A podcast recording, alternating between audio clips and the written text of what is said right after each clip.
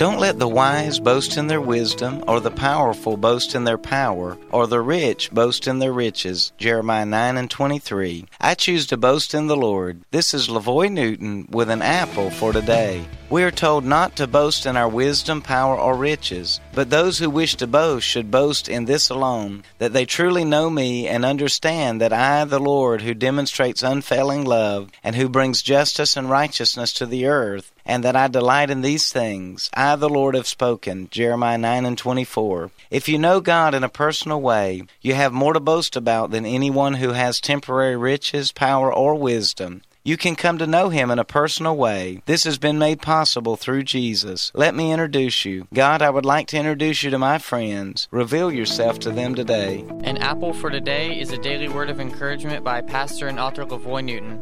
More resources and encouragement are available at anapplefortoday.com.